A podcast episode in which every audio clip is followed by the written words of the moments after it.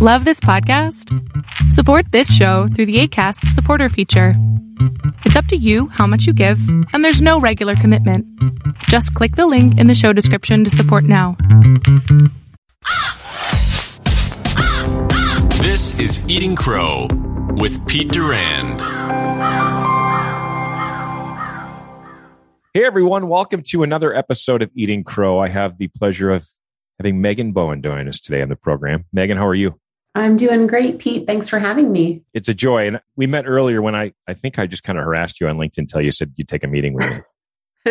and it worked. We It had worked. a meeting. It was great. we did. We did. So, Megan, first of all, kind of give us a little, where are you from? I am from Southern California. So the San Fernando Valley, right outside of LA. Technically a valley girl, if you go by that definition. I uh, moved to New York when I was 19. So I've been in New York a long time, but born and raised in uh, the valley.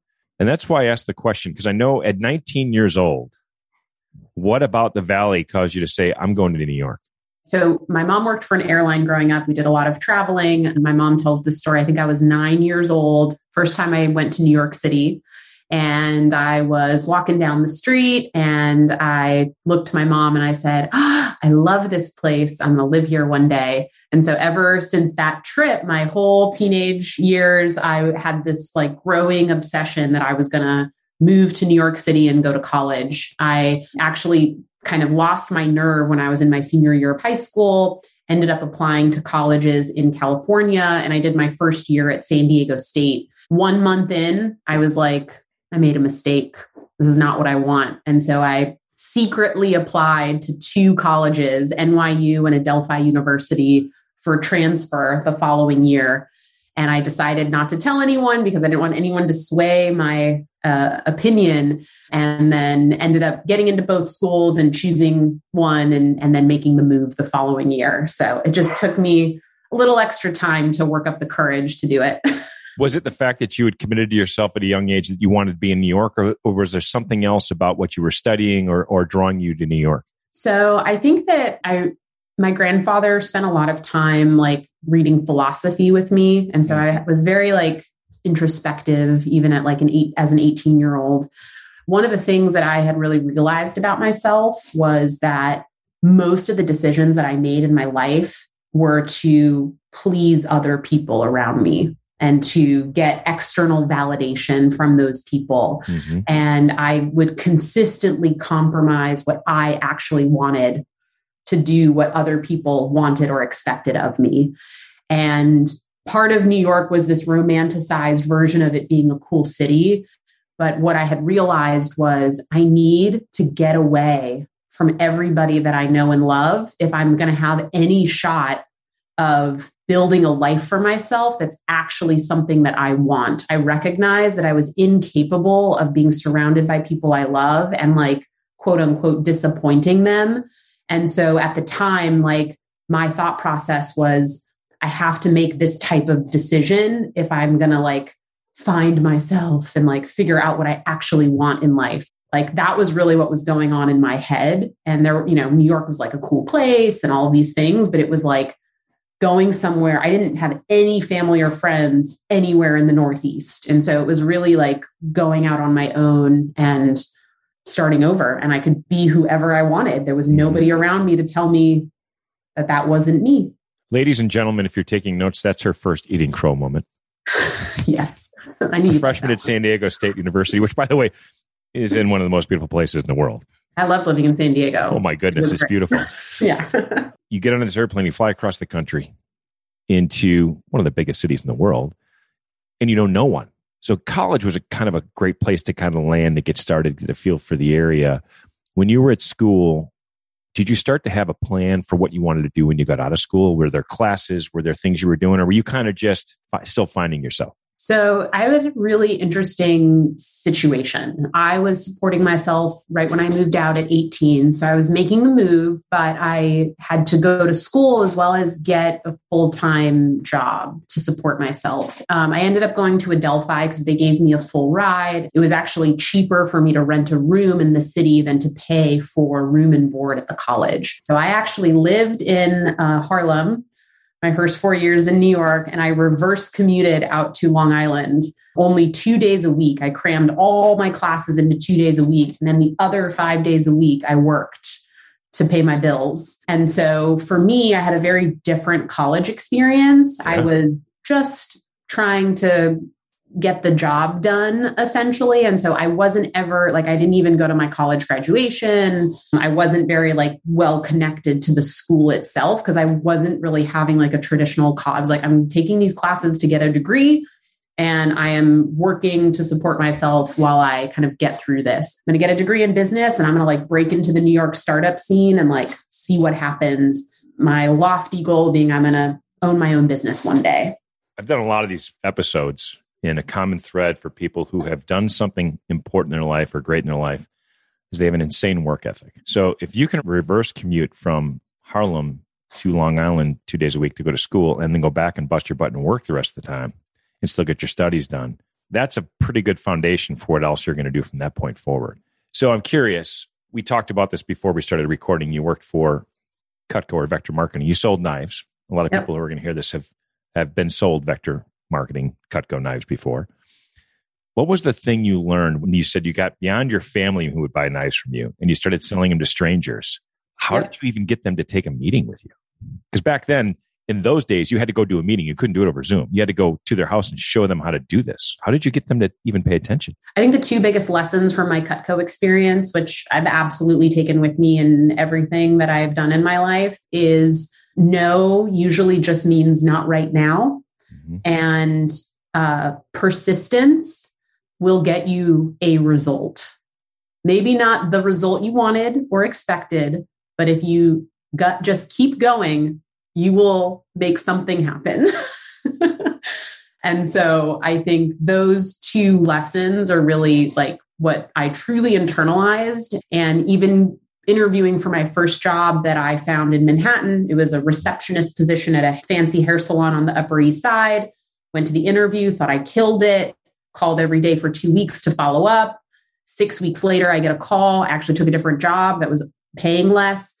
Come in for a second interview. I was like, what? I went back. They were like, we hired somebody else and it didn't work out but you called every day for two weeks and left messages and i had your name on post-it notes all over my desk and so you're the first person i remembered he was basically like i didn't hire you because of the way that you look but if you let me make you over i'll give you a job oh ouch yeah and I'm going to work here. We've got some work to do. That's what that was their opening. That was their welcoming line. That was the onboarding. Yeah, but I was like, and then at the time, in hindsight, I like had no shame. I was just like, makes sense. Like, I'd like to give the ice cream shop two weeks notice, and they're like, oh, we're going to need two weeks. I'm like, got it.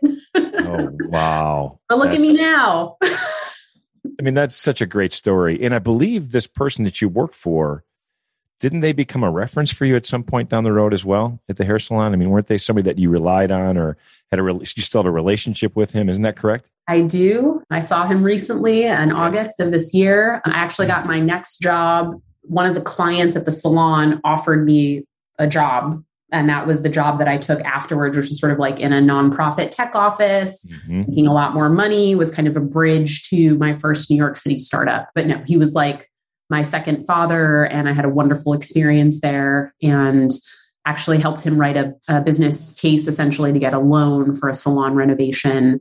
He was from Argentina and English wasn't his first language. And so I was helping him capture his business plan on, on paper. So yeah, he was amazing. And yeah, it's a great story. yeah, it is. I mean, you're dropped into people's lives and vice versa for a reason.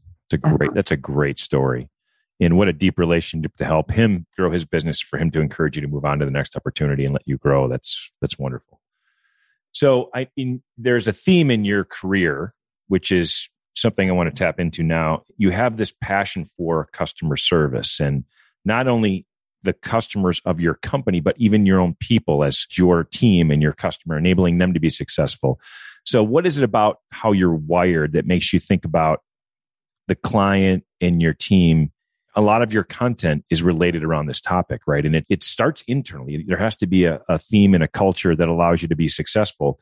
Where did you start to pick this up? Yeah, I think that pretty early in my career, I really realized how much of business is people, relationships, perception, individual people's motivation. It mm-hmm. you know, of course, that there's lots of things beyond people that are required to build successful companies. Um, but that so much of what really matters comes down to working with people effectively. And I think I've always been a people person. I've always been highly empathetic. I have an ability to very quickly read a room, assess where someone is at, or ask the right questions to assess where they're at. And I, I, feel like sometimes this comes off as like manipulative, which is not my intent, but like really understand what that person is trying to get out of the situation and mm-hmm. like ultimately take control of scenarios to like move us forward and whatever that means for the scenario. And I think that that particular skill set, whether in sales, whether as an account manager, whether as a mm-hmm. people leader, whether as like a business leader, whether you're like raising money or dealing with the churn threat, like that's like a core skill that you can use in all of these different scenarios. And I think that I also had experiences where people, leaders, took the time to see me and hear me, give me space, create space, treat me in that way, and how differently I responded to that than people that didn't. And I think for me, it was realizing that I had a strong skill set here and that if I spent time honing and cultivating it, that that would be one of my primary strengths that I bring to the table. On the other side, if we go back to like another eating crow moment, it's all well and good if you're empathetic and you have high emotional intelligence, but that taken too far, that can also be a bad thing. Mm-hmm. And so I've definitely like gone too far on the other side there and I've had to like recalibrate to a healthy place. It's really interesting when you're really empathetic that if you're not creating enough healthy boundaries for yourself or protecting yourself, you can take on the emotion of others in a way that's destructive to everybody involved. There's a lot of positives. It's like a hot topic these days, and I do write a lot about it. But I think that, and I'm not perfect, but I think I've gotten to a bit of a better balance these days because I have kind of taken it to the extremes where it can be negative. So knowing really how to leverage that superpower in a way that is for good and not for evil. So it, this brings me to a question which occurred to me as I was watching some of your content. Now, you're in a situation where you're growing a company rapidly, you're building a, large team. So, to do that rapidly requires a pretty solid interview process. You got to identify and try to relate to people early on. But once they get on board, then you've got to develop them. And there's going to be some situations where maybe people didn't quite work out like you'd hoped for either reason, right? Maybe it wasn't what they thought, it wasn't what you thought. So I'm going to drill back into something you said earlier where you can be in a situation. Let's let's take for example, I want you to kind of walk me through how you'd handle this. Let's say you're sitting in front of one of your new, new account managers. They've been there six months. It's not working, right? You've been coaching them. They're just not quite getting there. And they're not sitting in front of you. They're not connecting with what you're trying to tell them. They're interpreting and seeing things a different way, which you've identified, right? You have this knack where you go, I think what they're thinking and trying to accomplish isn't where we need to be how do you get them to get centered and say, hey, look, Pete, we're not seeing eye to eye here. Let me explain to you my position. How do you do that in a way that either A, politely sends them out the door, or B, recalibrates them and gets them to stay and perform? It's a great question. I've have had this scenario happen a few times in my career. So, my first approach would be to try to help the person come to the conclusion on their own that is the most powerful way to part ways with someone is when both people sort of mutually come to that conclusion independently and then can talk about it and make a plan to go forward. It's a very nuanced dialogue to have. And I think that it comes down to asking the right questions to really help someone think more intentionally and deliberately about what they actually want and need, and if those wants and needs are being met.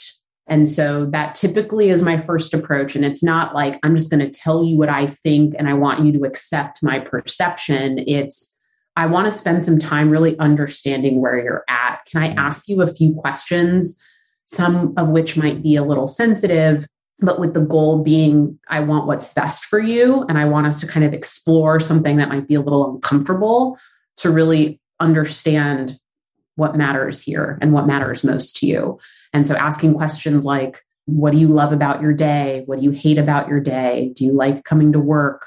Do you feel this is a good fit? If you could do anything, what would that be? Those types of questions and trying to separate it a little bit from the job, but clearly it's what you're kind of talking about. Mm-hmm. So that approach generally has worked well. What I find is when the person can come to that conclusion on their own, and then it becomes a mutual discussion of how we can transition so it's a win win for both sides um, you have the most amicable situation in that regard. If that doesn't work, or if they're not, they have blinders on and they're not seeing it, then that's when I will revert back to like approach number two, which is directly communicating what my perception is and asking them what they think about it. And that becomes a bit of a more difficult dialogue of I don't think this is the right fit. This is why I think that. I might be missing some context, or you might have other things going on in your personal life that could be impacting what's happening here. But I wanted to be clear and direct that what's happening right now isn't sustainable. So we have to figure out what has to change for it to get back on track. That could be changes that have you stay here, but with a different set of circumstances, or those could be changes where you, are not here anymore. So I try to do approach number one, but then approach number two is the fallback there. But what I found is like, if you can't swing approach number one, you just have to be direct, honest, and you have to give people a chance to respond to you. There are three sides to every story, right? Just because you perceive something in a certain way doesn't mean that that's the absolute truth either. By the way, I don't know where you learned that. If hmm. it's something you put together on your own after experience, or if someone taught you, you went through a really good mentoring program. But that was a bit of a master class for five minutes. So we're going to call this section out of the podcast when we tell people to pay attention to it. little micro video. yeah, a little micro video. We're going to definitely do that. I think a couple words, and I shouldn't be doing the talking, but I want to highlight a couple things for people to take notes on. One of the very first things you said was, This is my perception of the situation. What a wonderful thing to say to someone you're sitting in front of to say, This is how it's being perceived. It may not be accurate, but based on what I'm seeing, and you mentioned there's things I may not know. The other thing that's so brilliant about what you did in the first step, number one, is you'll be able to use all the information you gathered there during number two. Here's what I'm seeing. And the fact that you said your favorite job would be chief cook and bottle washer, and right now you're an accountant, that may be why we have an alignment problem. Let's talk about what your goals are and what you're currently doing, and maybe we can adjust that situation. So, so good on that, Megan. There were so many things in there that it's not taught anywhere. I've been leading companies and been in big companies no one ever sat me down and had that conversation and said, Hey, Pete, here's how you have these difficult conversations. Now, I've worked with some really talented HR people who definitely given me some guidance, but the gut instinct that you showed there was great. So I appreciate you sharing that. Let's talk about your move. You mentioned earlier you wanted to become an entrepreneur, lead your own company. So let's shift shift gears for a second and and talk about kind of where you went from that first kind of tech company nonprofit and and you ended up at ZocDoc. Tell me about ZocDoc. Yeah. So yeah, in between both of those, I was an account manager for seven years at an ed tech company called mm. eChalk and sort of hit a wall there. And so I was applying to all sorts of jobs, found ZocDoc. It was early days. This was 2012. I was like, booking your doctor's appointment online. This is genius. This is how everyone's going to do it in the future. Right. And I had a really funny interview experience there. I interviewed for three different roles, 25 people, and then they came back and offered me a job as a customer support agent, which was not one of the roles that I interviewed for. and I was wow. like, I didn't interview for that. And they're like, we know, we really like you, but like, we just think you should start there and like see what happens. And so I said, okay. And this was a time where I took a like a 60% pay cut. I went wow. from being like a senior account manager to having like a quota to, you know, having a headset and responding to emails and phone calls all day long. But I knew I wanted to change. I was excited. I'm like, it's a startup start here and something's going to change, right? Yeah. And that's what happened. I was on the phone for nine months and I was watching how uh, they just kept hiring more and more support agents because we were having this, more and more of the same problems as we were onboarding more doctors and more patients were using the service. And so I basically took my personal experience on the front lines, synthesized the core problems that we were seeing and recommended that they build out a post sale function, which didn't exist at the time. They had sales, they had product and tech, and customer support. And I was like, your sales team is just randomly throwing doctors up on the website. No one, no one's taking ownership of the mm-hmm. setup, and we're having all of these issues with canceled appointments and all these things. And so I basically put forth like a business case for the creation of this team, what it would solve for, how it would impact churn and the patient and doctor experience. And it took me like two to three months of internal campaigning. I got lo- no, no, no, not now, no, go back to your desk. Oh, Eventually, they said, You're right, we have to do this. And they said, You've been talking about this for three months. Do you want to do it? And I'm like, Yes, this is why I'm here. and then I built out the post sale function in 18 months team of zero to 25, process, systems, everything from the ground up. It was an incredible experience. And that was my first time building a team. And that's when I realized I love building something from nothing. I love leading a team. That was when I really realized that that was what got me really excited. And then you went to Grubhub, which was, you know, still kind of even 2016, I wouldn't say was necessarily really early, but it was still pretty early. Yeah. So I joined Grubhub and Seamless. It was actually in like the spring of 2014. It was after their merger, pre IPO. Seamless was headquartered in New York, Grubhub in Chicago. Seamless had a huge B2B business, okay. which was how the company was created. And so they had no B2B account management function. And so I was recruited to basically create the B2B account management team. I was super excited, took the role, and basically built up the team in the first 18 to 24 months. Post IPO, uh, Grubhub went on an acquisition spree and just acquired all of these other B2B food tech companies. So, my final two years there, I consolidated all five acquired B2B companies, the customer base, and the internal team over to the core Grubhub platform. That was probably the biggest scale that I have seen. I joined and there was about 3,000 customers, 200 million uh, annual recurring revenue business. And then when I left, we had about 9,000 customers, over 500 million ARR. And a lot of that growth through acquisition, but also through organic net new sales and customer expansion. And so, really great ride there. Basically, the company got really big. I joined when there was like maybe 400 or 500 people, and then there was like 2,500. And I was like, I miss building at small companies again. So then that's when I moved on to my next chapter. And what is it about the small company vibe that that gets you excited? Is it the scale piece or is it the fact that you're kind of wearing different hats?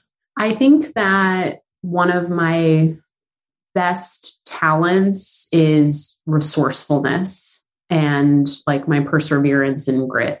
I think I'm kind of like jack of all trades, master of none a little bit. Like I can do just about anything that has to get done. I can figure it out. I like that piece. And like that's what gets me going of like building something from the ground up, painting a compelling reason why people should join you on the journey, figuring stuff out from scratch, like not just relying on what someone tells you to do, but like doing something in the way that you think it could be done better. I just love that building period. I don't know. I just feel like the most challenging, I guess. There are lots of challenges to scale a business, so not sure. to diminish that yeah. at all, but the set of challenges in the building phase is just really excites me. And I like to have crazy things that I have to figure out and like make it happen. you, you, like bring, bringing some uh, some peace to chaos, right? So, yes. got it. You said painting the picture for for new hires, right? So getting people to want to join that team with you, especially during that chaotic period. What have you learned as you've built out these teams? And by the way, for those of you who've never worked in customer service, customers don't often call to say, "Hey, Megan, your team's doing a great job." They call with problems and they're typically not happy when they call. So the level of urgency is it's got to happen right now. Uh, you have a basic set of tools in your toolbox and you have to, like you said, figure it out. Mm-hmm. So when you're looking for talent on a client facing team, you know, what are the things that you're looking for and trying to tease out in an interview process? I actually try to spend more time in an interview process understanding the candidate and what they want, what they're good at, what they're looking for in their next step values alignment, vision and mission alignment is really number one for me. Of course, there needs to be a level of hard skills or experience that are relevant to any particular role. So that's definitely important. Um, I think for some roles, more important than others as well. Kind of the intangible of that resourcefulness and perseverance and and grit because what i find is if people if your values aligned and people are bought into the vision and the mission and they have some of those intangibles that you can't teach and the requisite hard skills so that they feel set up for success to do a good job that's what actually matters the most and that they want to be there this is what i always tell people in interviews or sales calls like my job is not to convince you to take a job here or to hire us and to be a client. My job is to have an honest conversation about whether it's going to be a good fit for both sides. And that's for customers, it's for team members all around. And so, like, I'll talk about the hard parts of the job or what we haven't figured out yet, or the challenges that we're currently facing that they'll probably have to deal with too. I want people to know what they're getting into. And so those are the things that I assess for, but I try to paint an honest picture of what clients, team members, anyone is, should expect because I don't want people to make a decision. I would rather not hire someone I need than make a decision that isn't going to be a good fit for the long term. Sure. Yeah, absolutely. I think that more often than not, people don't leave a job for the tactical things. They leave a job for fit, culture. They don't believe in the mission anymore, the values. They can't get any more. They're not energized. So even if they might be the absolute right technical person for the job, they're just mm-hmm. not feeling it. I think that happens more often than not. Let's fast forward a little bit to Refine Labs describe to us how you got there. It's a pretty interesting story how you and, and the team kind of all connected, got on board. And what, what was the connection with you and Chris that decided to make this work? Yeah. So um, it's funny. I started being really active on LinkedIn in 2019. I was at a company called Managed by Q, and I originally got on LinkedIn um, and like posted content because my CEO at the time was giving me a lot of shit for not being able to recruit fast enough. and so I was like, fine, I'm gonna like, I'm gonna like get more active on LinkedIn to talk about the company and like as like kind of like an employer branding recruiting play, right? Sure. Um, so that was my original goal, posting content on LinkedIn, and it worked. Um, it helped a lot with some recruiting for that company over the course of that year. Me and Chris first met by like commenting on each other's posts back in 2019. This was mm-hmm. before he was like really LinkedIn famous, unlike he is today. And then I think it was October, it was the fall of 2019. He had reached out and said, Hey, I'm kind of doing like some video podcasting. You want to like do a couple episodes with me? So I said, I'd never done that before. I'd done like panels or in person sure. conferences. I was like, yeah, like that sounds cool. Let's do it. So we did a couple of Zoom podcasts essentially. And then right before the pandemic, he said, I'm coming to New York. I have like a film crew. Can we sit down and do like like high production, like in-person interview? I was like, okay, like you're coming down here, let's do it. So that was when we first met in person was February 2020. And so we had uh we did like a cool like whole interview. It was a lot of fun. It was really interesting. So I managed by Q was acquired by WeWork and I was the COO during the M&A and uh, there was a lot of drama with WeWork. So it took me about a year to actually collect my acquisition payment. And so, in literally in a matter of five days, three things happened. This is why I feel like the universe like was it was meant to be. I decided I was going to quit the job that I took after Q. The pandemic negatively impacted the business. I had to lay off my team. I was just done. And yep. so I quit that job. I finally got this WeWork money, which gave me some comfort in the middle right. of a pandemic, quitting a job with nothing lined up. Right. Worst case scenario, I would be okay. Right. And my intention was to maybe think about doing my own consulting. And then Chris reaches out, Hey, friend, do you have 10 minutes to chat? and uh, we get on a call a couple days later. And actually, I wrote back to him and I was like, oh, Chris just started his own company. Hey, can we like extend it a little bit longer than 10 minutes? I'd love to like pick your brain about a couple things. Oh, sure. Why not? He asked me, you know, anyone in CS or a COO? I'm looking for like someone to help scale the company. And I was like, oh, I'll, I'll look through my network. I'll let you know, I'll keep it in mind. And then I was like, and he's like, all right, what's, what's up with you? And I was like, well, I quit my job and I'm thinking of starting my own thing. And like, you just kind of did that. What's your journey been like? What's worked? What hasn't worked? I think I'm going to start making that happen for myself. I've wanted to be a business owner and now I think is the time. And he was like, oh, let's just team up. let's do it together.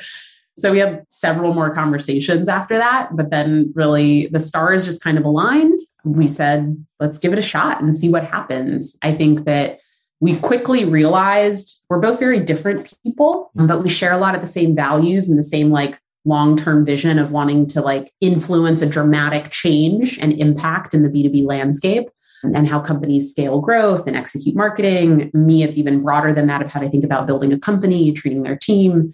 Chris cares about those things too. We kind of want that to do the same, have the same impact, and we have highly complementary skill sets. So let's give it a shot and see what happens. So that's the story. and describe, you know, when you got there, how big was the company and, and where is it today? It was pretty early days. So there was about six or seven team members. There was about, I think maybe nine or 10 customers paying us about 10K per month. This was like summer of 2020. Mm-hmm.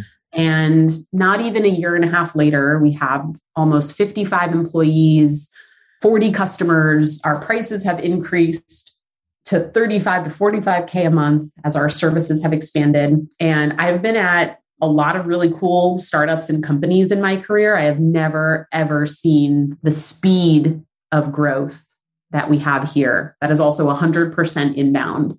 It's pretty insane and crazy. I joke with my team internally. I'm like bragging a little bit, but I'm like, Harvard Business School is going to write a case study about Refine Labs one day.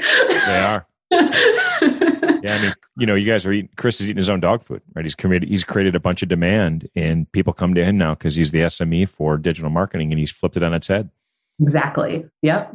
yeah, that's when I started to notice Chris because I was in the digital marketing world at the time, and mm-hmm. you know, I was seeing things differently. And there was this one guy out there that kept on saying kind of what I was thinking. And I'm like, but when I look at customers, they look at us cross eyed. Like, what are you talking about? Why would you do that? And I'm like, well, there's this guy, Chris Walker. He kept on saying this is right. You know, we ended up sending people to, to refine labs, I think is what happened. But so when you think about accelerating growth the way you guys have and, and the ability to set your price point, you know, when you put together the team and, and you've had to add a lot of services, right? So you're bringing in some people with very specific sets of skills in addition to some people who are like you, jacks of all trades. And you're doing this all remote, correct? Yes. How do you guys handle that? What is the communication like? How do you do the onboarding? How do you reach out and hug someone on their first day and you know give them their their koozie and their t-shirts? What is that like? I think that it was really interesting because we saw so much of the scale in really like the height of the pandemic. And it was interesting because a lot of people had lost their jobs and were laid off. And I think people also were just because of life circumstances, very like starved for just like genuine human connection. Mm-hmm. And so basically, my like philosophy is that people's success is customer success is company success and that your number one priority is your team and just like any good customer success pro would say like customer onboarding is the most important milestone in the customer journey. It's pretty similar when you look at your team as well. And so the first thing that I did before I designed like our onboarding for our team members was what am I trying to achieve here? Mm-hmm. There are table stakes things like we need to get them set up with equipment and tools to enable them to do their job. We need to train them on our strategy and like the key things that they need to know to deliver our service, right? But almost more importantly, in my opinion, how do I want them to feel at the end of day one, at the end of week one, at the end of month one, right? And so I was really thoughtful about it. And so I said, okay, at the end of the first day, the overwhelming feeling I want them to have is I made the right choice because that's everyone's first day, right? I hope I made the right choice. Let me see what this is about. And so I wanted the experiences that they had on the first day to provide like extreme validation that this was the right choice for them. At the end of the first week, I wanted people to feel I can be my true self here. I am accepted, mm. I'm respected, I can show up as all of me at work. And at the end of the first month, I want them to feel like I am ready to go. I understand what it's like to work here. I am set up for success and I'm so excited to do the best work of my life. And so I started with the end in mind. These are the milestones that I want them to feel. And if I can get everybody to feel those things at those time, then I've done what I can do based on what I can control to to get the team off to a good start. And so it's being really thoughtful about who are they meeting with on their first day, intro meeting with Chris and to get super excited about the vision, right? We always have our team meetings on the first day. So they get to see everyone and see what a team meeting is like. They get to meet with their manager. It's not over scheduled. We're not like death sure. by PowerPoint. They have an opportunity to, to meet with some other peers. And I personally will check in with everyone on their first day to make sure that they have what they need and it was a good first day. We they spend time with someone on our team to get them all set up with their equipment, which we send to them in advance and sure. everything all good. It seems like a nice to have, but in a remote setting, like people's shit needs to work. and you need Absolutely. to make sure. Yeah. yeah. Anyway, so I don't I can go on if needed, but that's like my how I think about onboarding specifically is really anchoring on like what am I really trying to make them feel like and what are the what are the things that I can control ideally get me to that outcome. So let's go back to something you had said earlier in, in the podcast, which is you're looking for people that buy into the mission and the vision. So when you're thinking about, and this is going to be a little bit of a, as we wrap this thing up, a, a bit of a commercial for Refine Labs, which I'm totally fine with because I'm a big fan. What is it about Refine Labs that's changing the way people think of B2B digital marketing? What's the core vision and mission that you guys are bringing to the market? Yeah, our entire philosophy is a complete departure of how the majority of B2B companies execute and measure marketing today. It is rooted in the reality that B2B buying and selling has dramatically changed in the last 10 years, yet none of the actual tactics and strategies that people deploy have. And so everything that we do is acknowledging the reality that the power is in the hands of the buyer information is so easily accessible mm-hmm. that if you're not providing it, people are moving on. They don't even accept jumping through hoops to get information today because most companies or not not most but the smart ones are smart about just giving away their content for free and then really architecting those those strategies rooted in common sense doing what's best for your customer and meeting buyers where they're at and where they're learning and making decisions. It's so obvious, but like most things that feel obvious to a small group, like in 10 years from now, there will be the next frontier that we're going after, right? And a lot of people will have caught up to this. It's surprising how many people don't like to change. it very much is. And when you think about where the company is going to be in three to five years, it doesn't have to be a headcount goal, but what do you guys think you're doing from a market size? I mean, is this thing growing to a couple hundred million dollars? I mean, what are your thoughts? I think the the way that I'll answer this question is I think that we believe we have a really unique perspective in the market. We have a very differentiated strategy that most people are not adopting. We're actually executing on that strategy with all of our customers. And so you think of really large like analyst firms like Gartner, this and that, who mm-hmm position themselves as the thought leaders of putting out these industry reports and all of these recommendations that lots of CMOs will pay thousands and thousands of dollars for and essentially take what they're saying as word yeah. and run and implement it without really putting the pieces together that that's a pay to play. Oh, mm-hmm. you have to buy ABM software if you're going to be a successful CMO when it it's like, sure, it can help, but it's not needed. Right. And so, what we are really building towards is given that we not only have our proprietary strategy, but we're actually doing the work and collecting the data and validating what's working and what's not working and constantly evolving our approach mm-hmm. is we'll actually have unbiased evidence-based data to support the strategies that we're putting out and that beyond our consulting business, we'll find other avenues to communicate that information to have a much broader impact across the B2B landscape so that more and more companies can adopt these strategies and start growing much more sustainably. So I think that's really like the big the big vision is the consulting business is one way to achieve that goal, but there are a lot of other really interesting avenues we are really the only strategy, research, and execution firm. I wouldn't compare us to another media agency or a marketing agency. We're very different from that. And it's the combination of those three components and having them feed into one another that I think really differentiates what we're doing and the potential impact that we can have as a result. If you were to think about where you get, you, you mentioned this a couple times, this resourcefulness and this grit. Does it come from your family? Does it come from your parents? Come from a mentor? Does it come from your favorite superhero athlete? Where do you think it comes from? You know, I think the answer is like not glamorous and maybe a little sad and pathetic. That's exactly so, what we're going for in Eating Crow, a little sad and pathetic. And this is like my biggest personal Mount Everest, if you will, that I am I am summiting every day. I goes back to why I had to come to New York to like figure out what my life was going to be.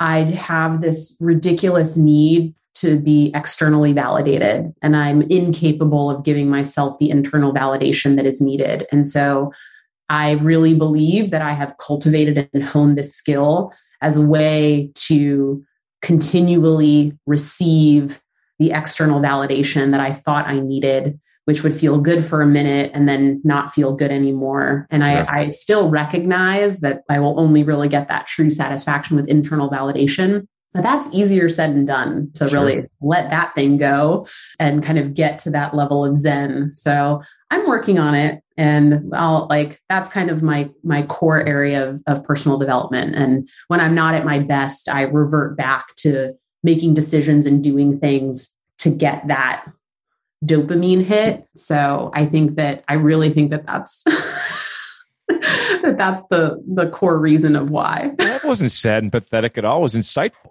First of all, if you can diagnose it, that's a huge, huge leap, right? There's a lot of people sitting there wondering why they don't feel a certain way. But if you can diagnose it, then you can, like you said, you've adapted your behaviors, your surroundings, your environment to give you what you need externally while you kind of work on the continuous project. And by the way, I think all of us will work on that project the rest of our lives. I think everyone yeah. has a bit of that, no question. Well, if you're looking for a momentary bit of uh, external validation, uh, there's a reason we asked you on the podcast, and nobody's going to be disappointed. It was it was a fantastic episode, Megan. This was great. I love the eating crow theme. I feel like very original and unique in well, thank you. podcasting. Yeah, thank you. We're we're trying, and uh, best of luck to you and Chris. It's fun to watch from the outside how things are growing and the content you guys you guys are eating your own dog food. You're practicing your own practice, and it's working. So I'm sure more will take notice, and uh, we're very grateful to have you on the show. Thanks for having me. Thanks, Megan. It's been great. Thanks for checking out Eating Crow. Like and subscribe so you never miss a video.